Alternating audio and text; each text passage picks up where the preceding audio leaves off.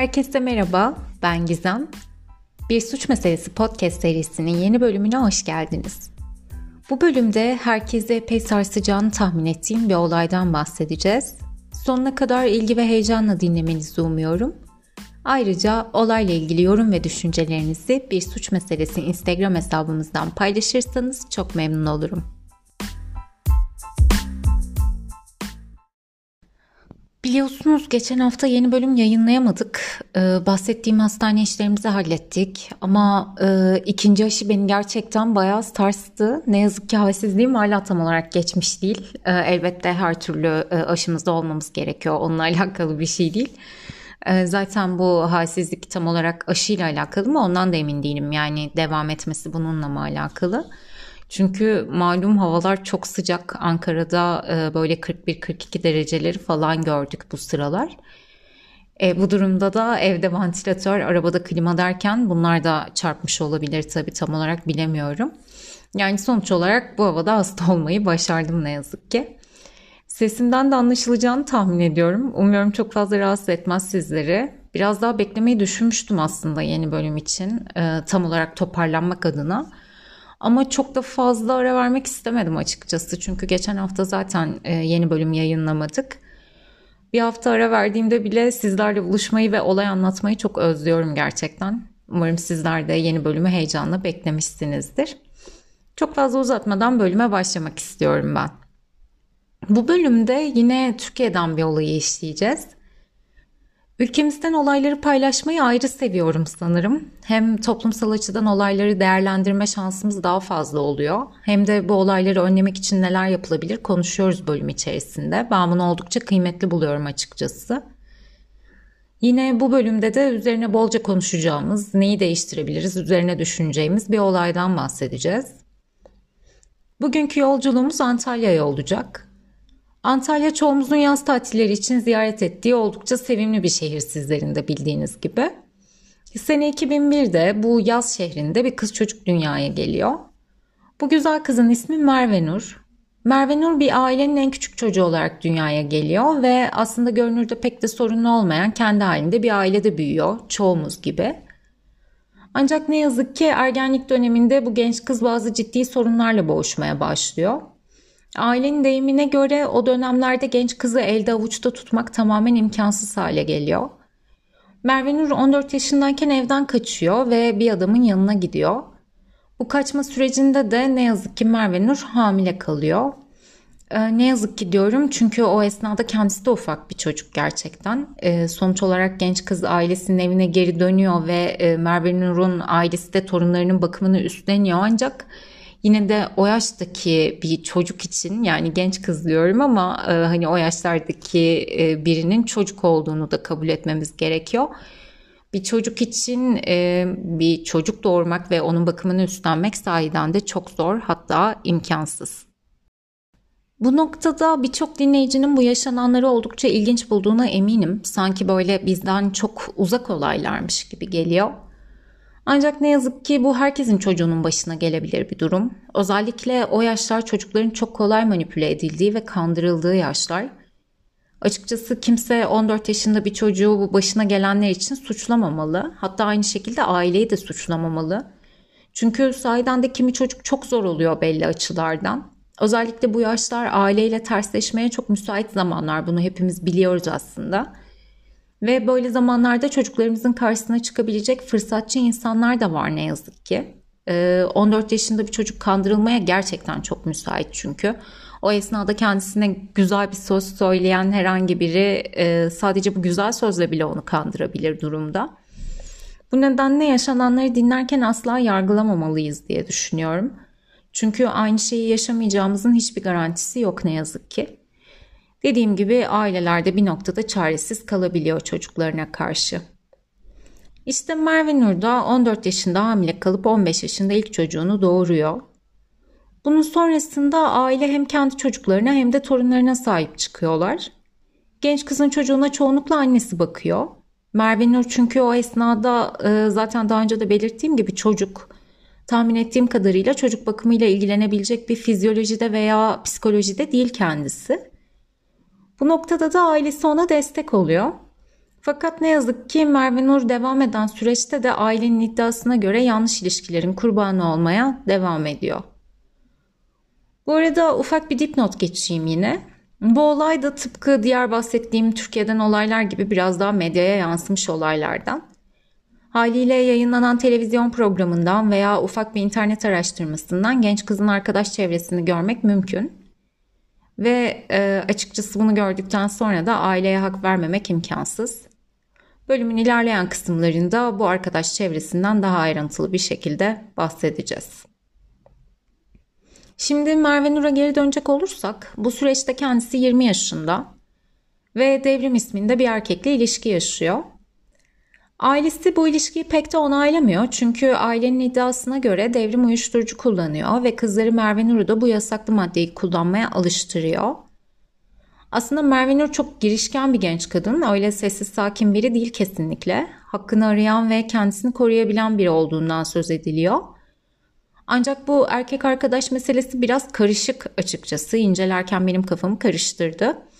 Ee, Merve Nur'un ailesi devrimi istemezken devrimin ailesi de Merve Nur'u istemediklerinden söz ediyorlar.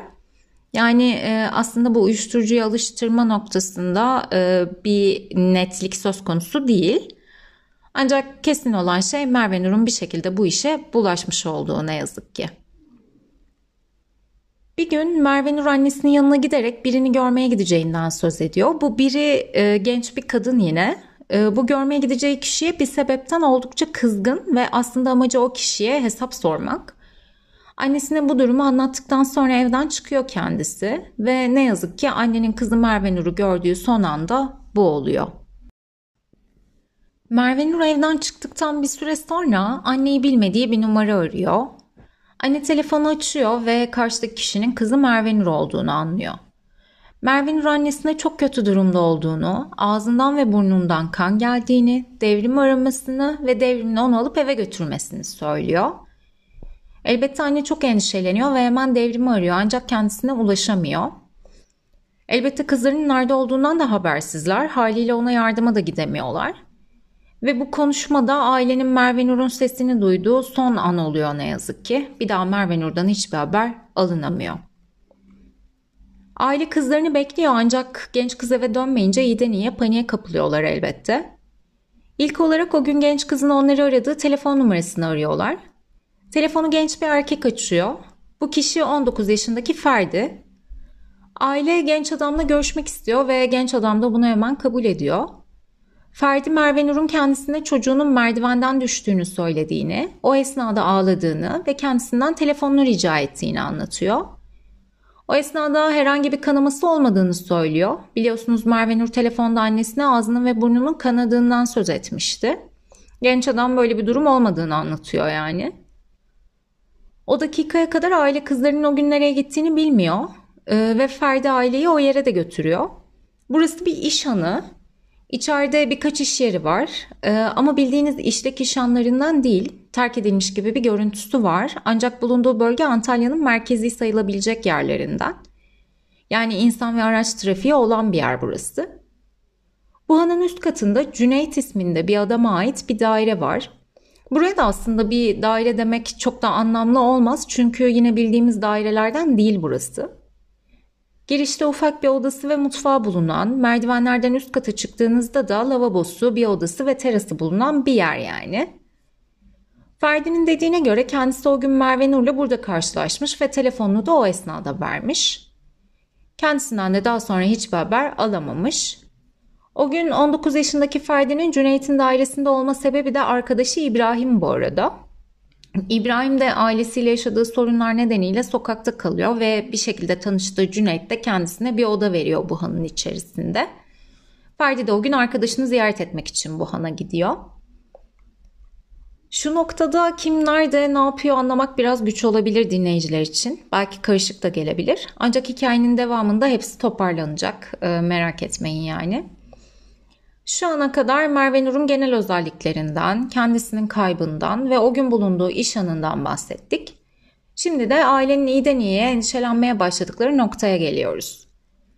Bahsi geçen iş anında bir stüdyosu olan Kaan isimli bir şahıs var. Bu şahıs Cüneyt'in dairesinde yasa dışı işler döndüğünden ve kendisi bu ana geldiğinden beri artık insanların buraya gelmekten gitmekten çekindiğinden söz ediyor. Bu arada bu bir noktada doğru çünkü dediğim gibi burası aslında terk edilmiş gibi görünen bir han ama civarda e, iş merkezleri yani daha doğrusu iş yerleri var. Ama çok da tercih edilmiyor gibi görünüyor. Dediğine göre e, yani Kaan'ın söylediğine göre bu daire uyuşturucu kullanımı için kullanılıyor ve aynı zamanda da fuhuşla ilişkili olabilecek bir takım suçlar da işleniyor bu yerde. Civardaki esnaf da Kaan'ın ifadesini doğruluyor. Söylenene göre bu daireden kaynaklanan endişe verici olaylar asla bitmiyor ve e, hatta gün geçtikçe de artıyor. Uyuşturucu kullanımından herkesin haberdar olması bir yana bu dairenin birileri tarafından tarandığından ve o esnada başka dükkanlarında zarar gördüğünden bile söz ediliyor. Elbette bu iddiaların en mantıklı yanıtı e, o dairede yaşayan Cüneyt isimli şahısta. Ancak işin ilginç yanı şu ki Merve Nur'un kaybından kısa bir süre sonra bahsi geçen Cüneyt sırra kadem basıyor ve kendisinden kimse hiçbir haber alamıyor. Hakkında arama kararı çıkaran polis de aynı şekilde hiçbir haber alamıyor bu adamdan. İşte aslında tam da bu noktada Ferdi'nin annesi Merve Nur'un ailesine hepinizin bildiğini tahmin ettiğim Müge Anlı'nın programına çıkmasını öneriyor. Aile de bunu mantıklı buluyor ve programa başvurup kabul ediliyorlar. Olayın medyaya yansıması da bu yolla oluyor elbette. Programda aileye Ferdi de eşlik ediyor. Bildiğiniz gibi Ferdi İbrahim'in arkadaşıydı ve bu nedenle Han'daki o dairede bulunuyordu. Çünkü İbrahim'in ailesiyle bazı sorunları vardı ve Cüneyt ona dairesindeki bir odayı vermişti. Ferdi de o gün arkadaşına eşlik ediyordu yalnızca. Bu noktada ben ilk olarak olayı Ferdi ve İbrahim'in perspektifinden anlatmak istiyorum. Çünkü başlangıçta elimizde bu ikili haricinde hiçbir görgü şahidi yok. Söylenene göre o gün İbrahim ve Ferdi Cüneyt'in evine gidiyorlar ve çok kısa bir süre sonra da Merve Nur da bu eve geliyor. Bu esnada evde Cüneyt, Ferdi, İbrahim, Merve Nur, Gökhan var. Aynı zamanda alt katta da Aziz isminde birisi ve yanında da kadın bir arkadaşı bulunuyor. Bu arkadaşın ismi de Zeynep. Yani toplamda 7 kişiler. Ferdi haricinde bu gruptaki kişilerin orada olma sebepleri daha önce de bahsetmiş olduğum yasaklı madde bu arada. Elbette bir kısmı kabul etmiyorlar bunu e, ama sonrasında ortaya çıkıyor bu durum. Hepsinin tanışma ve bir arada olma nedeni aslında bu. Merve Nur ilk olarak ağlayarak İbrahim'den telefon istiyor ancak İbrahim'in telefonu yok. O esnada İbrahim'in yanında olan Ferdi genç kadına telefonunu veriyor ve kendisi onlardan uzaklaşarak annesini arıyor ve daha önce de anlatmış olduğum gibi ağzından ve burnundan kan geldiğini, devrim aramasını istiyor. Sonra bu aramadan habersiz olan Ferdi'nin yanına giderek telefonunu geri veriyor. Telefonu isterken çocuğunun merdivenden düştüğünü söylediği için ona çocuğu soruyorlar ve kendisi de Cüneyt'le birlikte doktora gideceklerini belirtiyor. Ee, tabii Ferdi'nin ifadesine göre. Ardından e, evden çıkıyorlar Ferdi ve İbrahim. Hanın karşısında bir börekçi var. Geçip bu börekçiye oturuyorlar. Aynı zamanda Aziz ve yanında bulunan kadın şahıs da Cüneyt'in isteği üzerine evden ayrılıyorlar. Evde Cüneyt, Gökhan, Merve Nur baş başa kalıyorlar yani. O esnada börekçide oturmakta olan Ferdi ve İbrahim bir süre sonra Gökhan'ın korkmuş bir şekilde yürüdüğünü görüyorlar yolda. Ee, zaten bu börekçi dediğim gibi hanın hemen karşı tarafında kalıyor. Elbette ikili hemen ne olduğunu soruyorlar. Gökhan onlara Cüneyt'in Merve Nur'a tecavüz ettiğini söylüyor. Ben bir daha o eve girmem, siz de girmeyin diyor hatta. Ferdi ve İbrahim hemen e, kalkarak Han'a gidip genç kadına yardım etmek istiyorlar ve Gökhan'a sen de gel diyorlar. Ancak Gökhan bu teklifi kabul etmiyor. Bunun üzerine 19 yaşındaki Ferdi ve 24 yaşındaki İbrahim genç kıza yardım etmek için eve geri dönüyorlar. İkili kapıyı çalıyorlar ancak kapı açılmıyor. Yine de kapının önünde bekliyorlar ve söylenene göre yaklaşık 15-20 dakika sonra Cüneyt kapıyı açıyor. İkili Merve Nur'u aramak için içeriye giriyor ancak Cüneyt'e bir şey söylemiyorlar. Bu noktada Cüneyt'e hesap sormamaları belki anlaşılabilir çünkü biri 19 diğeri 24 yaşında iki gençten söz ediyoruz. Ve e, Cüneyt'ten etraftaki herkes çok korkarak bahsediyor aslında. Kendisi yasa dışı işlerle çok e, haşır neşir biri. Haliyle Cüneyt'ten korkmuş olabilirler bu noktada. İkili etrafta Merve Nur'u arıyor ancak bulamıyorlar. Biri üst katta aradığından söz ediyor etrafa bakındığından diğeri de aynı şekilde alt katta. O esnada aylardır hiçbir temizlik yapılmayan bu evde Cüneyt'in temizlik yaptığını görüyorlar ve bu durum onları şüphelendiriyor elbette. Ancak yine bir şey söylemiyorlar. Cüneyt İbrahim'e kendi odasını temizlemesini söylüyor ve genç adam söyleneni yaparak odasını temizliyor. Bu temizlik esnasında bu arada birkaç tane de çöp poşeti çıkarılıyor ve bunu e, Cüneyt'in taşımasına yardım ediyor İbrahim de. İbrahim ve Ferdi'nin anlattıkları bu kadar. Ancak önemli bir detay daha var burada. Hatta en önemli detay olabilir gerçekten. Söylediklerine göre Gökhan kendilerine Cüneyt'in Merve Nur'a tecavüz ettiğini gördükten sonra terastan atlayarak evden kaçtığını söylemiş. İkili bunu anlamakta güçlük çekiyorlar. Neden böyle bir olayı gördüğünde kapıdan çıkmak yerine balkondan atlayarak kaçtığına anlam veremiyorlar Gökhan'ın. Ee, ve bu noktada da son derece haklılar aslında. O esnada ortada olmadığı için elbette şüpheler Cüneyt'in üzerinde. Ancak bu terastan atlama mevzusu ortaya çıkınca Gökhan'la alakalı da bazı şüpheli durumların varlığı dikkat çekiyor. Sonuç olarak yapılan çağrılar üzerine Gökhan da programa katılmayı kabul ediyor ve kendisini anlatmak için geliyor oraya. Ee, Ferdi ve İbrahim'in ifadesini doğruluyor o da. Dediğine göre Ferdi, İbrahim, Aziz ve kadın arkadaş evi terk ettikten sonra Cüneyt kendisine kalmasını, başka bir arkadaşların onları almaya geleceğini söylüyor. Dediğine göre Gökhan Cüneyt'i çok da tanımıyor. Ee, o gün daha önceden orada kalmaya başlamış bir arkadaşına eşyalar vermiş, giyecek eşyalar. Ee, ve bu eşyalarını almaya gitmiş kendisi. Ee, kendisi alt katta beklerken Cüneyt'in ona seslendiğini ve yukarı gelmesini istediğini söylüyor. Yukarıya çıktığındaysa Cüneyt'in üzerinde bir bornoz olduğunu ve Merve Nur'un da çıplak bir vaziyette üzerine bir battaniye çekmiş olduğunu söylüyor. Dediğine göre o esnada Merve Nur için içine ağlıyormuş. Bunu gören Gökhan Merve Nur'un tecavüze uğradığını düşünüyor ve ne yapacağını bilemeyerek terasa çıkıyor. Cüneyt arkasından gelerek ona sen de ister misin diye soruyor e, Merve Nur'u ima ederek. Bunun üzerine 32 yaşındaki Gökhan korkarak aşağı kata iniyor ve e, dış kapının kilitli olduğunu görüyor. E, Cüneyt yukarıdan kendisine gel buraya diye bağırıyor ve Gökhan da ikinci kat balkonundan aşağıya atlıyor korkarak. E, bu arada aşağıda dükkan tentesi falan var. İşte klimaların dış üniteleri var. Bunlara basa basa indiğini söylüyor. Yani mümkün müdür değil midir tartışılır ee, ama Gökhan'ın ifadesi bu. Buradan bu şekilde indiğini söylüyor aşağıya. Bu esnada da içerisinde bahsi geçen kıyafetler olan poşetini elinden hiç bırakmıyor aşağı atlarken bile. Ardından Ferdi ve İbrahim'i görerek onlara durumu anlatıyor. İkili genç kadını kurtarmak için eve geri çıkıyorlar. Gökhan yoluna devam ediyor ve yolda Aziz'le karşılaşarak orada bulunan bir çay ocağında çay içiyor. Evet Gökhan'ın ifadesi de bundan ibaret. Ancak burada çelişkili birçok ifade var. Ben de kısaca bunlardan söz etmek istiyorum. Ee, öncelikle şunu söylemek istiyorum. Burada e, elbette Merve Nur'un mizacını en fazla bilecek olan kişiler onun ailesi. Zaten programa da kardeşleri katılıyorlar. Ve Merve Nur'un böyle bir durumda yani tecavüze uğraması durumunda için için ağlamak gibi bir tepki vermeyeceğini, ortalığı birbirine katacağını söylüyorlar. Daha önce de bahsettiğim gibi Merve Nur hakkını arayan e, güçlü bir kadın aslında. Bunun haricinde e, elbette kimse bir tecavüz durumunda Gökhan'ın kendi canını tehlikeye atarak balkondan neden atladığına e, anlam veremiyor. Aslında bu ifadeye inanmıyor kimse, polisler de dahil. Ancak bu noktada kendisi devam etmekte olan bir davası olduğunu, bu davada da taciz suçundan yargılandığını, bu nedenle korktuğunu söylüyor. Bu arada devam eden diyorum ama hukuki sürece tam olarak hakim değilim açıkçası. Çünkü kendisi aklandığını da söylüyor bu olaydan. Ancak dediğim gibi bir tecavüz olayı görünce üzerine kalmasından ve e, diğer aklanmayı yakmaktan korkmuş. Bu belki bir nebze kabul edilebilir gerçekten. Diğer soru işareti elindeki poşetle ilgili elbette. Böyle bir durumda bu kadar korkmuşken kıyafet poşetini aşağı atlarken bile elinde tutmuş olduğunu söylemesi haklı olarak herkesi şüpheye düşürüyor. Üstelik Ferdi ve İbrahim Gökhan'ı gördüklerinde elinde bir poşet olmadığını anlatıyorlar. Diğer mesele de birçoğunuzun dikkatini e, çektiğini düşündüğüm çay içme mevzusu açıkçası.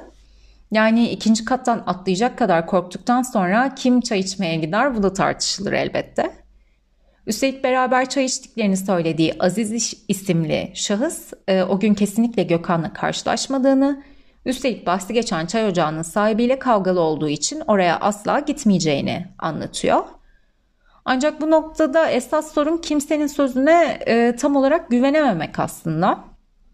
E, Ferdi haricinde tamamının uyuşturucu kullanıcısı olduğu düşünülürse bir şeyi hatırlamamaları veya yanlış yorumlamaları da olası çünkü. Bu arada Aziz ve İbrahim haricinde bu bağımlılığını kabul eden kimse yok aslında ama civardaki herkes bu evde neler yapıldığını biliyor. Bu eve insanların neden girip çıktığı da biliniyor. Aynı zamanda Gökhan denen şahsın evi de uyuşturucu baskını geçmişine sahip. Program esnasında Gökhan'ın epey üzerine gidiliyor ancak kendisi hikayesini yineleyip duruyor. Onun başka bir şey gördüğünden şüpheleniyor herkes. Aşağı atlayarak kaçtıysa belki de 4,5 aydır kayıp olan Merve Nur'un öldürüldüğünü gördü diye düşünüyorlar. Ancak Gökhan bunu asla kabul etmiyor ve gördüğü şeyin tecavüz olduğunu yineliyor. Aslında tecavüzü de tam olarak gördüğü söylenemez. Sadece iddiasına göre gördüğü o manzarayı tecavüz olarak algılıyor. İşte aslında Merve Nur'un bulunmasını kolaylaştıran şey de Gökhan'ın bu tecavüz iddiası oluyor. Aylardır kaçan ve polisin dahi kendisinden haber alamadığı Cüneyt, ben tecavüzcü değilim, Gökhan yalan söylüyor diyerek ortaya çıkıveriyor. Merve Nur'un öldüğünü, ona bir şey yapmadığını ancak korktuğu için cesedi sakladığını iddia ediyor. O noktada herkesin düşündüğü genç kızın bir e, yüksek doz kurbanı olduğu, bu kişilerin de ceza almamak adına cesedi sakladı. Daha doğrusu bu kişilerin demeyeyim e, Cüneyt'in ve e, Gökhan'dan da şüpheleniyor herkes bir nebze. Cüneyt ilk ifadesinde cesedi nasıl taşıdığını ve e, cesedin nerede olduğunu anlatıyor. Ne yazık ki bu hikaye herkesin kanını donduruyor. Kendisi Merve Nur'un ölümüyle ilgili Gökhan ve Kaan'ı suçluyor bu arada. Ee, Kaan'ın ne ilgisi var, ne alaka diyebilirsiniz. Ee, kendisi biliyorsunuz iş anında stüdyosu olan biriydi. Ee, ve bu e, gizemli dosyanın çözülmesinde de çok fazla yardıma dokunmuştu. Hem polise hem de bu televizyon programı esnasında e, aileye. E, bu kişinin Cüneyt'le ciddi sorunları olduğundan ve tehdit edildiğinden e, bahsediliyor sık sık. Ve Cüneyt de Gökhan'la birlikte Kaan'ı da hedef gösteriyor bu cinayetle ilgili olarak. E, detaylara gelecek olursak genç kadının öldüğünü fark ettikten sonra kokmaması için onu birçok defa folyoladığını, ardından genç kadını katlayarak paket yaptığını anlatıyor. Bu şekilde dikkat çekmemesini sağlamış kadının. Ardından da e, daha önce de birkaç defa eşya taşıttığı bir tanıdığını arayarak ona bir parça kolisi olduğunu ve onu anne ve babasının yaşamakta olduğu evin çatı katına taşımaları gerektiğini söylüyor. Ardından bu arkadaş motoruyla birlikte geliyor. Genç kadının paketlenmiş cesedini Cüneyt balkondan aşağı atıyor ne yazık ki. Ve anne ve babasının evine kolyeyi taşıyıp saklıyor. Yani e, o kadar çok folyolamış ki Antalya'nın sıcağında çatı katında hiçbir koku oluşmamış. Ancak ne yazık, ne yazık ki e, beden epey bozulmuş durumda tahmin edebileceğiniz gibi. Aile kızlarını dövmelerinden teşhis edebiliyor. Kendisi tanınmaz halde. Bu arada Cüneyt'in ailesi ve 4,5 ay bir cesetle aynı apartmanda oturduğunu öğrenen komşuları da perişan oluyorlar. Hatta komşuların dediğine göre Cüneyt'in ailesi çok düzgün insanlar. Ee, o insanlara da yazık. Suç kişiseldir kesinlikle ve aileler kimi zaman çocuklarıyla ilgili çaresiz kalabiliyorlar daha önce de söz ettiğim gibi. Cüneyt'in ifadesinin üzerine Cüneyt, Gökhan, İbrahim, Ferdi, Kaan, Aziz ve kadın arkadaşı ve son olarak da ceset taşıyan kişi gözaltına alınıyorlar. Ve bu süreçte suçu başkalarına atmaya çalışan Cüneyt suçunu itiraf ediyor. Bu noktada Cüneyt'in mahkemede verdiği ifadeyi kendi ağzından paylaşacağım sizinle. Merve Nur'a Gökhan seninle ilişkiye girmek istiyor dedim. Merve Nur üzerindeki kıyafetlerini çıkarttı. Ben de alt katta duran Gökhan'a hadi gel Merve seni bekliyor diye seslendim. Gökhan'dan cevap alamadım. Gökhan evden gitmişti. Gökhan gelmeyince Merve Nur beni aşağılamaya başladı. Benim ve Gökhan'ın erkekliğine ağır ithamlarda bulundu. Bir anda kendimi kaybederek sepet ucuna bağlı çamaşır ipini Merve Nur'un boynuna doladım ve üzerine basarak boğarak öldürdüm. Sonra da Merve Nur'un cesedini önce mutfak lavabosunun altına koydum. Ardından evde bulunan çarşaf, bezler, çuval, halı ve naylon streçle sardım. Streci 10 günlük süreçte her fırsatta yeniledim. Ceset zayıf yapıdaydı, yaklaşık 50 kiloydu. Merve Nur'u ikiye katlayarak ve sarmak suretiyle iyice sıkıştırıp küçülttüm.